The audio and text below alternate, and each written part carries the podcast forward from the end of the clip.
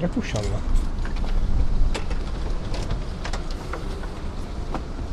Tak.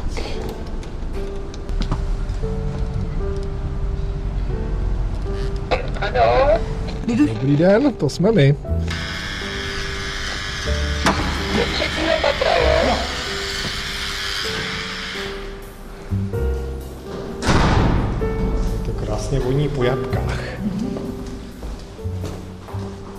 Zazvonili jsme u dveří činžáku na Pražském Žižkově a jdeme navštívit ženu, která se stala symbolem rozhlasové stanice Svobodná Evropa. Dodnes pracuje jako novinářka na volné noze a píše komentáře, mimo jiné pro Český rozhlas. Kráčíme po schodech do bytu, který je Lídě Rakušanové, už léta základnou pro pražské pobyty, které, jak sama říká, jsou téměř výhradně pracovní. Třetí patro. A teď jsme v? Teď druhý, aspoň myslím. Na zvonku dole u dveří bylo napsáno jméno Rakušan. Ale fotografa Josefa Rakušana už bohužel zastihnout nemůžeme. Přesto bude hrát v našem příběhu dost důležitou roli. Dobrý den.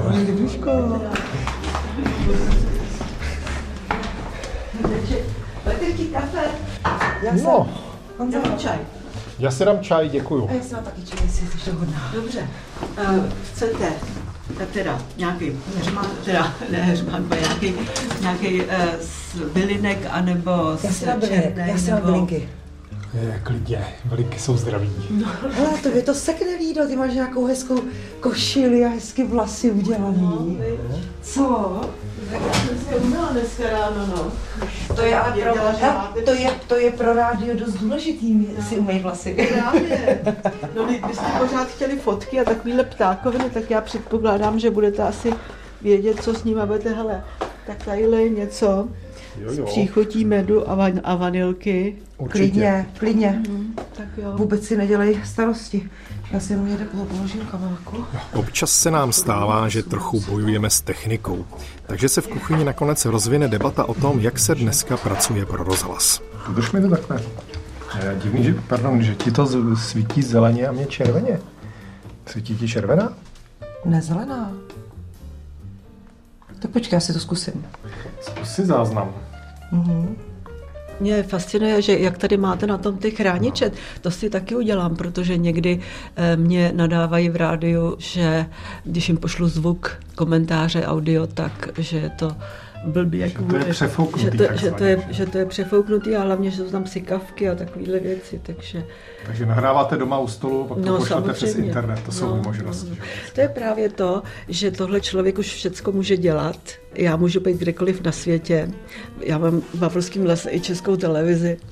Mě tam skutečně nic k práci nechybí a když něco potřebuju, tak sem zajedu.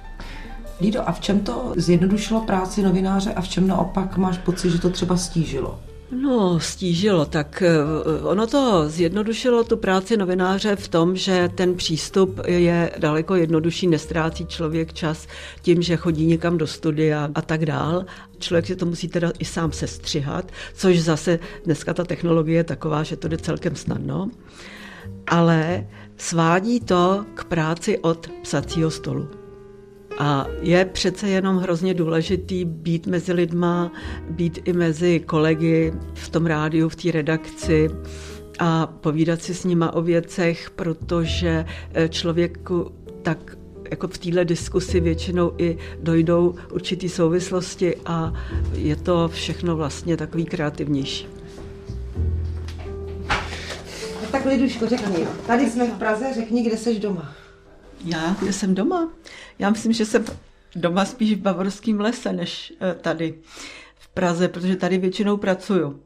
Takže mm, jako si opravdu zhluboka oddechnu spíš na tom venkově. Máte tam ještě tu chalupu v lesích, jak jste No samozřejmě, máme právě, o tým mluvím. A byl to záměr na bavorské straně Šumavy, a ne na český. To, ne, to nebyl žádný záměr, protože my jsme tam, eh, my už máme totiž tu chalupu 40 let. Aha, takže, Takže- v té době to na Šumavě být nemohlo. Takže na české straně Šumavy to v té době nemohlo být, no. Takže tím pádem je to na německé straně.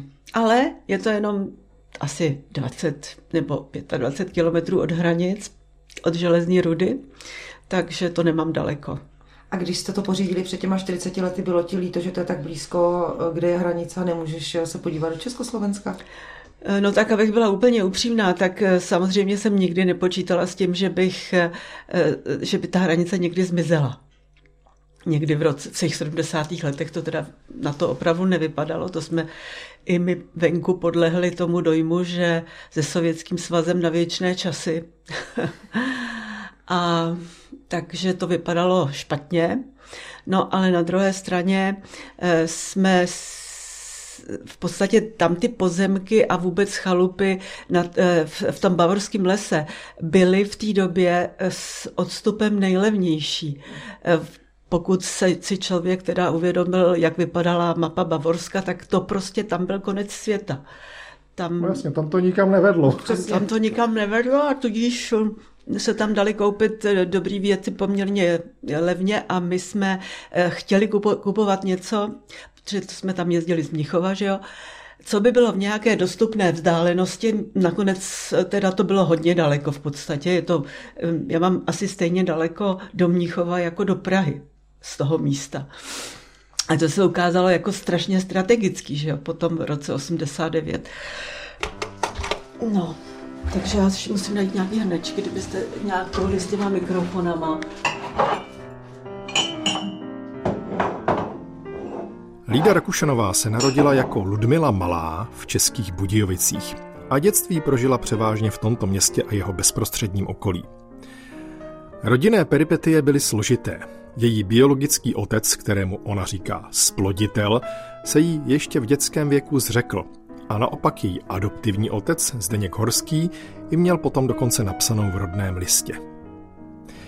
Ale měl se na jazyku otázku, jak se jí v českých Budějovicích líbilo. No, z dnešního hlediska mě se tam líbilo. To bylo hezký historický město, kde jsem měla spoustu kamarádů, vyrostla jsem tam, tak jak říkám, se mi tam opravdu vlastně hodně líbilo. Jenomže pak jsem přišla do Prahy na filozofickou fakultu a opravdu jsem zůstala zírat na to, já jsem vlastně byla poprvé v Praze, předtím jsem tu byla jednou, ale to bylo na Spartakiádě. To mi bylo 13. Zavřeli nás do tělocvičny v nějaké škole, někde snad, no, v nějaký hnusný ulici, někde, já, já nevím, jestli to bylo v Karlíně, asi tam jsou ty ulice přece jenom hezčí, tak to muselo být někde ve Vysočanech nebo tak. A tam nás zavřeli opravdu, tam jsme byli zavřeni a pak nás převezli na ten Strahov a tam jsme eh, v hrozným vedru padali žízní a vomdlívali a pak nás zase odvezli do Budějc. No. Takže to byla celá moje návštěva Prahy. Ale pak jsem tady byla samozřejmě na, a vím, že mě to úplně fascinovalo, protože v těch Budějovicích ty domy byly, já nevím, maximálně dvou, třípatrový, ale tady se mi to zdálo všechno eh, takový majestátní, takový opravdu, eh, jako eh, úplně mě to vzalo dech a hlavně jsem měla pocit, že něco takového jako ta Praha, že to vlastně nepatří do téhle země naší. tak to bylo trochu jako cizina. Ale pak jsem, pak jsem si to ochočila, tu cizinu. V roce 1965 Lída Horská odmaturovala na Budějovickém gymnáziu. Příznačné je, že jako maturitní písemnou práci si zvolila rozbor Solženicinova díla Jeden den Ivana Děnisoviče. Na fakultě se pak při studiu dějin místo Marxáku učili spíš dějiny filozofie a místo dějin dělnického hnutí spíš historie první republiky. Dá se říct, že studentka Lída prožívala nejsvobodnější období komunistické éry u nás. A pak po třech letech vstoupil na scénu Josef. My jsme spolu byli už o prázdninách na Balkáně, v Jugoslávii, stopem. A když jsme se vrátili, tak hned jsme téměř přijeli s těma tankama. A Pepa se strašně rozčiloval a strašně trpěl opravdu tím, že jsme se nebránili. On byl akorát předtím nějak na vojenském cvičení ještě po vojně, protože už mu bylo 26 nebo 27 tenkrát, ale akorát ještě absolvoval nějaké cvičení někdy prostě v roce 67 nebo tak a byl u protiletecké obrany a říkal, že Prahy a říkal, že to prostě jim tam tloukli do hlavy eh, horem dolem, že jakmile se objeví nějaký letadlo nad Prahou a nebude mít poznávací nějaký, nedá o sobě vidět, co to je, kdo to je, sestřelit okamžitě, vůbec se nebavit o tom. Jo. No a takže z tohohle byl úplně vzatý, že teda tohle se nekonalo a že ty vojáci zůstali v kasárnách a ani nevystrčili nos, protože jim to to velení nedovolilo. A tady byl potom v těch prvních dnech zákaz vycházení po desáté hodině večer. A my jsme se zdrželi někde u kamarádu a jeli jsme poslední tramvají do Vokovic a když jsme vystoupili z tramvaje, tak už bylo po desáté hodině a my jsme nebyli ještě doma. A po té dnešní evropské třídě na jedno kolona nákladáku jela a, a seděli tam ruský vojáci a měli prostě ty samopaly nebo nějaký prostě kvéry, eh, měli na klíně No a ten Pepa nevěděl nic lepšího, než začít po nich házet šutry, který tam byly zrovna na chodníku někde srovnaný, něco tam opravovali. A já jsem si před něj málem klekla, ať to nechá. A on byl jak smyslu zbavený. A, takže když mi pak říkal, že tady nemůže zůstat v téhle zemi s nima, s těma rusákama, tak jsem pochopila, že nemůže, protože mu asi by šlo o život jinak. No. A ty bys Ta, mohla? No, já jsem měla s tím velký problém, protože eh, jsem měla pocit, že nesmím opustit potápějící se loď. Ještě to bylo umocněné tím, že jsem měla jednu paní profesorku na filozofické fakultě, která kterou jsem měla hrozně ráda, vážila jsem si ji a hned v těch prvních dnech jsme se nějak potkali a ona se mě ptala, co budu dělat a já jsem říkala, no, že přemýšlím o tom, že bych teda asi tak na rok odjela, protože já jsem si nedovedla představit, že bych emigrovala, že bych odjela někam a požádala o azyl, to jsem si nedovedla představit. Mm, takže když jsme to s Pepou pořád probírali, jak to teda uděláme, tak já jsem říkala, že teda pojedu, ale jenom za toho předpokladu, že nebudeme žádat o azyl, že si udělám na rok přerušení studia a že uvidíme, jak se situace vyvine a když tak se vrátíme. Kdyby se to vyvíjelo k nějakému takovému gulášovému komunismu, jako byl Maďarsko, takže se vrátíme. No a tak to mi Pepa slíbil, ale když jsem to vyprávila téhle učitelce, opravdu se naštvala na mě a říkala, tak to teda, kdyby udělal každý, tak kdo tady zůstane. No, takže jsem zase zakolísala a byla jsem zase taková z toho úplně vedle a potkala jsem na té fakultě druhýho pana profesora, kterého jsem měla taky ráda a on říkal, prosím tě, jeď, když to máš na ten rok, uvidíš a když by tam to bylo opravdu brutální a nedostala bys tam žádnou příležitost, tak se vrátíš vždycky, no. Takže pak jsem odjela vždycky říkám, že jsem emigrovala z lásky. Kdyby nebyl Pepa, a tak jsem neodjela.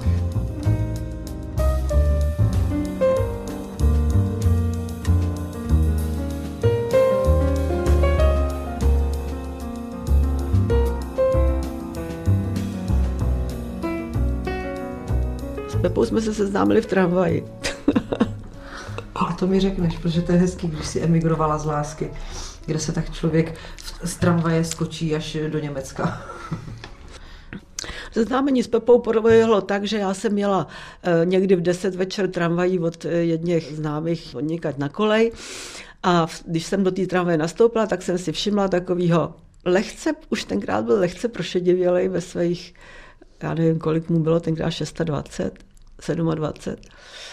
A měl mámořínský triko a měl ten plnovous, tak se mi jako líbil. On se taky tak na mě koukal a on furt nic, já taky nic tak jsem přejela ještě o jednu stanici, kvůli němu, že, kvůli němu protože jsem říkala, ještě mu dám šanci. Co to bylo za linku mimochodem? To byla nějaká 22, no jezdilo to přes Prašný most eh, na kolej na větrníku a on vystoupil taky. On teda mě došel a oslovil mě. Tak jsme si začali povídat a najednou on úplně nemotivovaně řekl, ale prosím vás, slečno, eh, já si vás nevemu. A já jsem říkala, co? To vypadá, jako že to mám zapotřebí, že jsem těhotná nebo co? A on mi říkal, ne, víte, já mám hrozný problém. Mně si každá ženská chce vzít. a, a on říkal, ale nezlobte se, že vám to takhle říkám, víte, já mám v sobě deset piv. Takže to bylo všechno opravdu úplně úžasný antré. A jsme skončili v nějaký hospodě a, a pak už jsme začali spolu chodit. Je třeba dodat, že Lída a Josef se nakonec pochopitelně vzali. Stalo se to až ve Frankfurtu nad Mohanem a důvod byl poměrně prozaický. Pokud by to neudělali, nejspíš by museli jazykové kurzy a jiné nezbytnosti absolvovat každý v jiném místě Spolkové republiky. První rok byl ovšem náročný. Oba pracovali v továrně na pouliční osvětlení. Poté se Lída dostala na univerzitu v Mnichově a Josef se začal opět živit jako fotograf na volné noze. V letech 1969 a 1970 ještě Lídu navštívila její maminka. Pak už se nikdy neviděli. Od roku 1978 pak Lída zažila ve svobodné Evropě jako redaktorka Ledacos. Atentát na stanici vlezlého kapitána Minaříka v převleku za hlasatele bouřlivý konec roku 1989. Léta ve svobodné Evropě charakterizuje Lída Rakušanová lapidárně. Byla jsem ve správnou dobu na správném místě a snad jsem to nezvorala.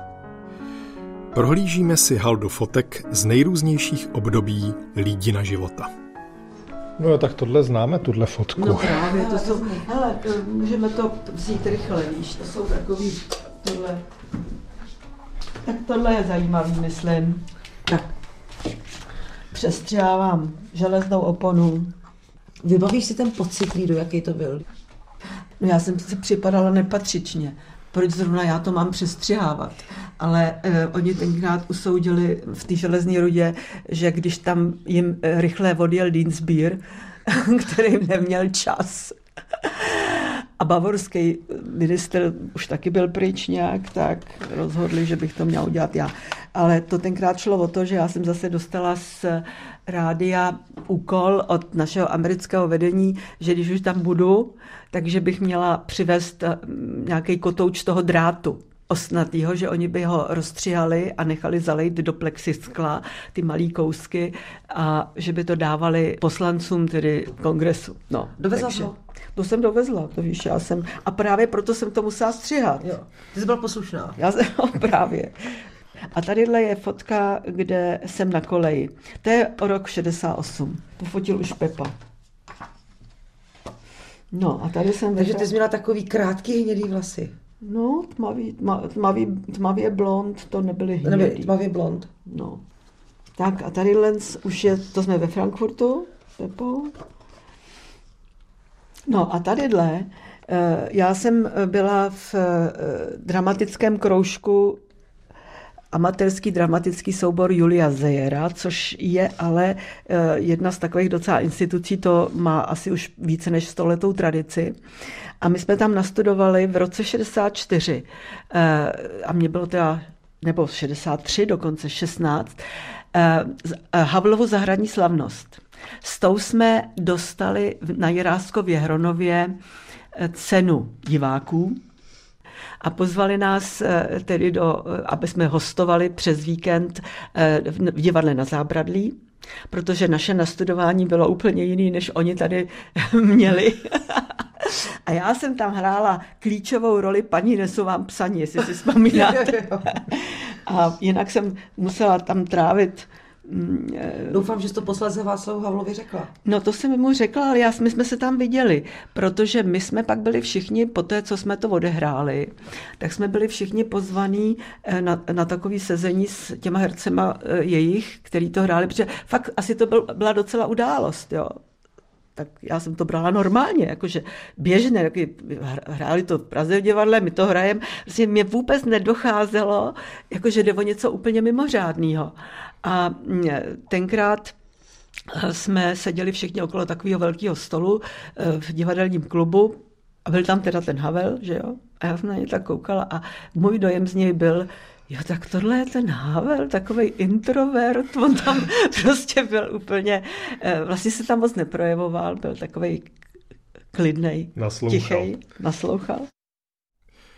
V prosinci 1989 se Lída Rakušanová po více než 20 letech podívala do Československa.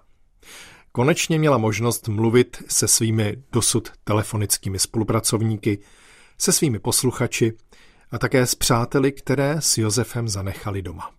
No tak bylo to dojemný protože tak hlavně mě říkali, že si mě takhle vůbec nepředstavovali. jako ne, že bych byla úplně všem neznámá, ale hodně lidí mi říkalo, že si mě představovali úplně jinak. Já jsem říkala, jak? A mi říkali, no jako takovou černovlasou, ráznou, rozhodnou. Takže to byla jedna věc. Ale eh, já jsem se sem dostala tím způsobem, že někdy v polovině prosince mě zatelefonoval Vláďa Hanzel, sekretář Havla tenkrát, s tím, že mě Havel zve do Prahy, abys vystoupila v televizi. No tak eh, mě nic jiného nezbylo, že on opravdu byl velký dirigent, tak jsem poprosila Pepu, aby jel se mnou. Pak jsem říkala ještě v redakci, jestli náhodou bych neměla vzít taky tu Lucku sebou, dceru. A tenkrát se na mě s velkým takovým despektem zhlédnul takhle od psacího stolu, kouknul se na mě Milan Štuc a říkal, a kocoura by si nevzala sebou vašeho Mikeše. no, tak mě došlo, že opravdu jako nějak, tady se snažím o nějaký zázemí až moc, ale Pepa se mnou letěl. No, ten večer vlastně jsem hned byla ještě v té televizi a ten Havel mi teda vysvětlil, že v té televizi bych měla jenom říct, eh, kdo jsem a, a co dělám. Jo, a řekl Pepovi, ať jde se mnou a dá na to pozor, aby mě nenasvítili ze zdola, že to prostě tam dělají takovýhle, aby člověk vypadal jak příšera. Ať si na to dáme bacha. My jsme tam přišli a tam nám řekli, Ježíš, no v těch zprávách to asi nepůjde, protože my máme tak strašně tady teď těch zpráv, víte, eh, to asi se nepovede. A já jsem říkala, no tak mi to je jedno, já se sem necpu, ale tak zavolejte to panu Havlovi. A oni říkali, jo, tak to jo, no tak, no tak jo, no, tak, tak my vás tam nějak dáme. No a potom v těch zprávách to ale vypadalo tak, že vystoupil, nejdřív tam přišel Otašik, který se zrovna vrátil ze Švýcarska, taky nadirigovaný Havlem. Pak jsem vystoupila já a nakonec vystoupil Tomáš Baťa. A já tě upozorňuji, že mě to teprve tam všechno došlo, protože mě potom volal jeden známý, tedy Čech, kterýho jsem neviděla, že celou dobu, a říkal mi, Lído, to bylo, já už jsem pak jenom klečel na koberci a spínal jsem ruce a říkal jsem, děkuju ti, pane Bože, tak ona je to pravda.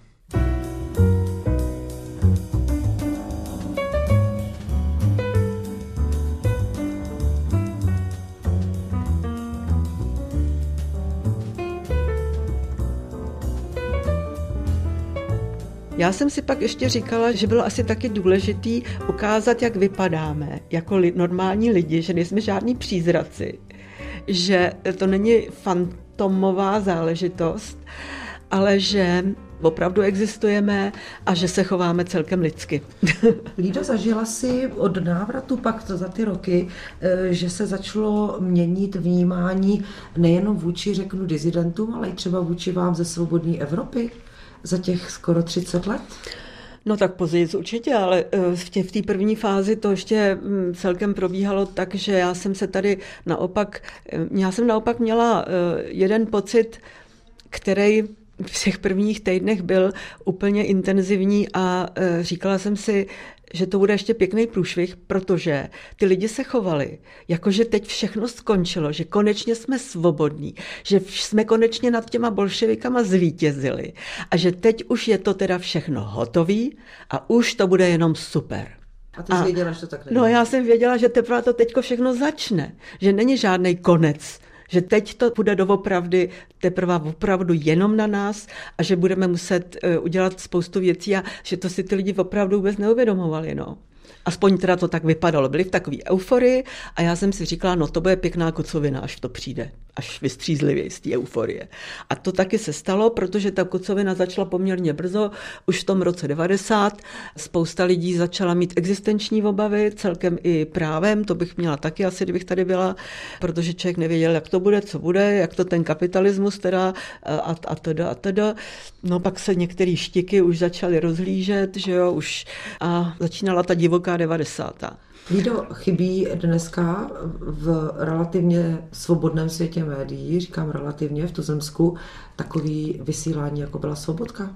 Spousta lidí mi to říká, říkalo mi to spousta lidí celou dobu. Já si myslím, že takovýhle vysílání dneska by to mělo nesmírně těžký, protože ta komunikace se dneska odehrává úplně jinde, úplně jinak. Podle mě ty sociální sítě to je něco, co opravdu nevím, jak to dopadne, protože to zatím, to opravdu může lidi úplně zblbnout, anebo naopak jim to teda rozšířit obzory, ale to rozšíření obzorů teda tady okolo sebe moc nepozoruju, spíš pravý opak. A mm, to je opravdu teda cesta do v úzovkách otroctví. A e, já začínám v poslední době pocit, že jak jsme to v tom 68.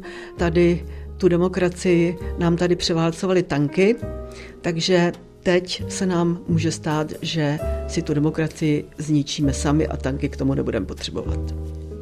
A že to, žádný rádio už tomu nepomůže.